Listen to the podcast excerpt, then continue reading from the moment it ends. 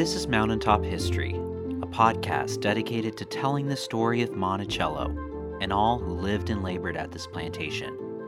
I'm Kyle Chatterton, and today we're discussing the story of Edith Fossett, an enslaved chef at Monticello, and her family. The story of the Fossett family, like so many other enslaved families throughout the United States, is marked by oppression and violence, yet also resilience, tradition, and community. I spoke with Alice Wagner of the Thomas Jefferson Foundation about Edith Fossett and her family. We chatted amongst the recreated vegetable garden at Monticello, where our conversation naturally began with food. So, right now we're out in uh, the vegetable garden. You know, I just like to think about all of the delicious food that was clearly served here at Monticello uh, and elsewhere, of course, um, wherever Jefferson was. All of it really made for uh, delicious eating here at Monticello. Yeah, for sure. I mean, a lot of the things we think about as kind of being like classic American foods, like mac and cheese and french fries and, uh, you know, vanilla ice cream you know, falling in love with those dishes and bringing them here. And we can see why we love those dishes too. yeah, and actually, you know, last night um, I kind of in prep for our conversation today, we have a number of these Monticello recipes uh, kind of on, on paper, and so we can actually recreate them. And last night I tried to make the mac and cheese I don't think I was entirely successful, um, but it does seem like you know with these recipes, uh, it's delicious. Maybe not so healthy. yeah, yeah sure. lots of butter. You know, like even when cooking the pasta, I guess the recipe stipulates that you need to also be boiling the pasta in milk. So you're already like trying to get all this this kind of dairy on the pasta, and then you throw it in a casserole dish, and then just layer it with butter and cheese and butter and cheese and butter and cheese. It sounds delicious, but again, when COVID's over, I want you to invite me over for this mac and cheese dinner. well, hopefully by then I'll actually uh, do a better job with the recipe. But yeah, let's talk about who is the person who is cooking the food here at Monticello. Who's who's the main chef? Yeah, so we're looking at Jefferson's retirement years here because, of course, you know he lives at Monticello uh, on this land for his whole life. So there are several different enslaved cooks uh, throughout Jefferson's lifetime. But in the retirement years, the uh, head enslaved chef was a woman named Edith Fossett. Uh, and Edith Fossett uh, was a young woman, uh, only about 15 years old, when Thomas Jefferson brought her to the White House to be trained by um, a French chef there. So she was learning, you know, this, this French uh, cuisine.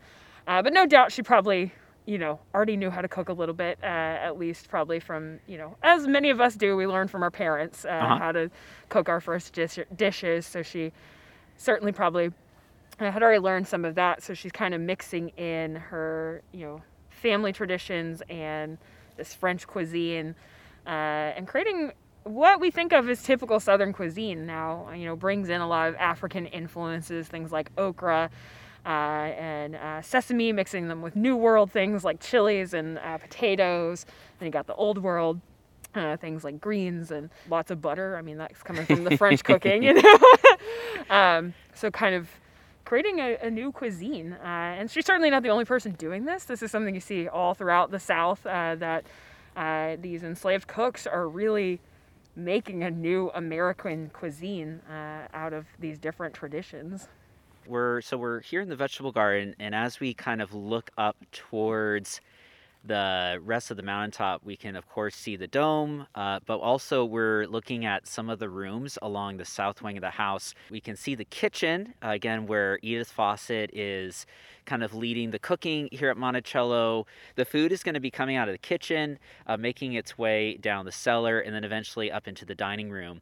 Um, but also, right next to the kitchen is the cook's room where Edith Fossett and the rest of her, her family live. Can you tell us a little bit about their family? Yeah, so uh, Edith Fossett married a man named Joseph Fossett, uh, and her maiden name, by the way, was Hern. Uh, so she was Edith Hern Fossett. Uh, and her husband, Joseph, was a blacksmith here uh, at Monticello. Uh, so he would have started work in the nailery as a young man, probably only 10, 11 years old.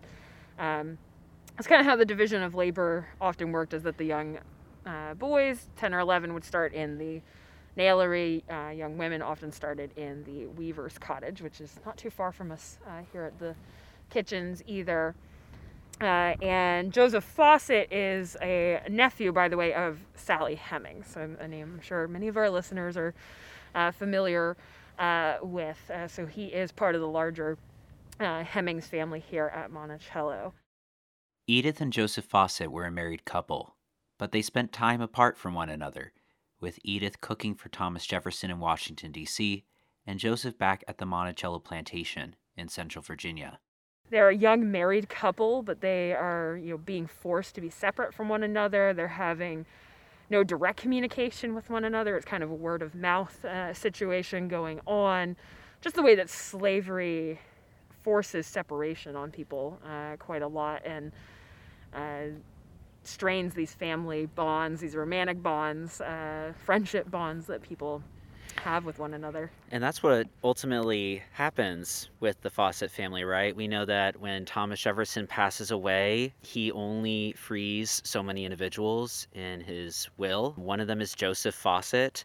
Uh, but the rest of Joseph Fossett's family are not freed in the will, and and so we get a sense, right, that this family is it's it's a it's a trying time for them, um, in particular the auction sale um, that takes place yeah. here at Monticello and in Charlottesville. Yeah, so by this point, uh, Edith and Joseph Fossett had have had eight children, uh, and so uh, Joseph Fossett's a free man. He's standing on that famous west lawn of Monticello, probably that's where the auction was uh, held, watching as his wife and his children are being sold to different plantations. Uh, but Edith Fossett's not just there with her children being sold, she's there with her siblings. You know, that she uh, and her siblings were born here at Monticello, grew up here. Uh, and so she's not only experiencing the separation from her husband, but experiencing separation from brothers and sisters, many of whom, uh, you know, we don't have necessarily record if they ever saw each other again. Just knowing that she's standing on this auction block and all these people she loves you know she may not ever get to see them again doesn't know exactly uh, what might be uh, happening. It's a, a moment of, of real uncertainty for everyone. Yeah and it's a moment of realization actually for one of the fossett children uh, peter fossett one of their sons. It's that moment on the auction block that he realizes what's happening to him. He's 11 years old and he's being sold away from his mother and his brothers and his sisters his father. Um, so yeah, it's definitely this moment of heartbreak, anger, I'm sure, terror for many people. Um, and this is kind of the the emotional violence of slavery uh, that a lot of times we in America when we talk about slavery when we think about the violence of it we're we're often thinking beatings and whippings which were certainly things that happened here at Monticello as well but there's also this emotional violence that happens that at any moment you know, based on somebody else's whims, that a person can lose their loved ones. The story of the Fossett family, like so many other enslaved families, was also one of resilience. That, in spite of the oppression and violence they faced in their everyday lives, they resisted slavery in different ways. So, but Joseph Fossett, he's not going to just you know let that stand. Uh, so he, as we mentioned earlier, was freed by Thomas Jefferson and Jefferson's will He's still working as a blacksmith, and he's going to reach out to uh, the black community for help. Uh, that you know, it's important to note that not every uh, black person in Charlottesville was an enslaved person. There were it was a, a free black community here as well. Uh, and so they had tight community bonds of their own. Uh, this is going to include some of Joseph Fossett's siblings. Uh, so Joseph Fossett, his mother, Mary Hemings, was Sally Hemings' older sister. She is going to be purchased uh, by a Mr. Bell. Uh, so he was, uh, like Jefferson, a free white slaveholder, purchases Mary Hemings. Uh, and they end up living in a common law marriage. Uh, so they were not legally allowed to marry. In Virginia at that time, there were laws banning interracial marriages, laws which I should point out remain on the books until 1967 with the famous Loving v. Virginia Supreme Court case.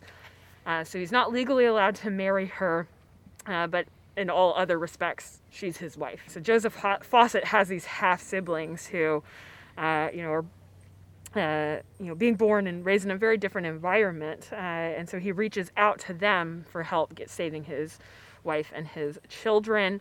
One of his sisters uh, married a free black man named Jesse Scott, uh, and Jesse Scott, with help from uh, Mary Hemings Bell, uh, is going to purchase Edith and the two youngest sons. Uh, so they're going to purchase them uh, in order to make sure that somebody else doesn't get a hold of them, maybe sell them further south until Joseph can save up all the money uh, to save all of his family. They don't have all the money to purchase all of the children, so some of his other brothers or some of his other children uh, end up on other plantations. Uh, and so you can imagine, not just for him, but what that would be like for Edith Fossett. You know, that she's able to make sure that her two youngest are with her, but there's probably always this worry about the other children, the ones that she doesn't have with her, that, you know, doesn't have in her line of sight, doesn't know, you know, what their slaveholders uh, might do with them. Uh, and in fact, Peter Fossett, uh, the one I mentioned earlier, uh, his slaveholder refuses to sell him uh, to uh, his father. Uh, and so Peter Fossett resolves that he is going to get free or die trying. He uh, continues to learn how to read and write. Uh, despite prohibitions from his new slaveholder, he uh, escapes from that plantation two different times uh, is caught both times, but after that second time, the slaveholder decides that he is too much trouble and he's going to put him up on the auction block. Uh, fortunately, some friends of the family got word of this and were able to purchase Peter. Uh, and uh, he was able to reunite with his family, who had now moved to Ohio. However, this doesn't happen until Peter is 35 years old. So he's 11 when he sold away from his family, 35 uh, by the time he is able to reunite uh, with them. So, Alice, you know, one of the things we talk about a lot here at Monticello is uh, ways in which the enslaved community resisted the situation they all found themselves in.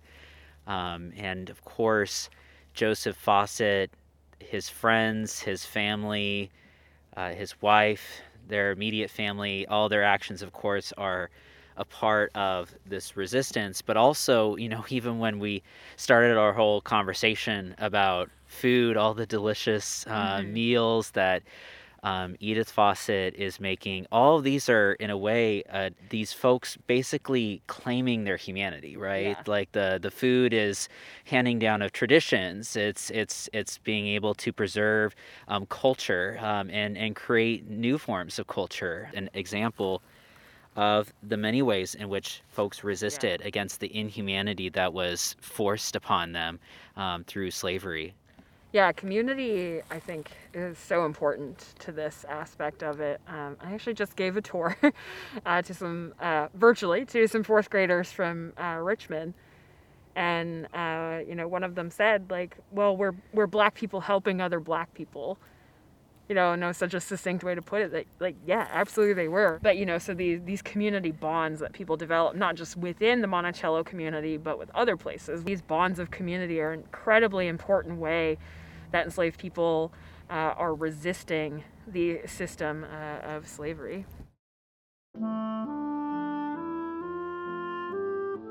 This has been another episode of Mountaintop History, a collaboration podcast between WTJU and the Thomas Jefferson Foundation. This episode of Mountaintop History was made possible in part by a major grant from the National Endowment for the Humanities. Join us for new episodes every two weeks on Apple and Google Podcasts, Stitcher, and the Virginia Audio Collective. To learn more about Monticello or to plan your next trip, visit us online at monticello.org.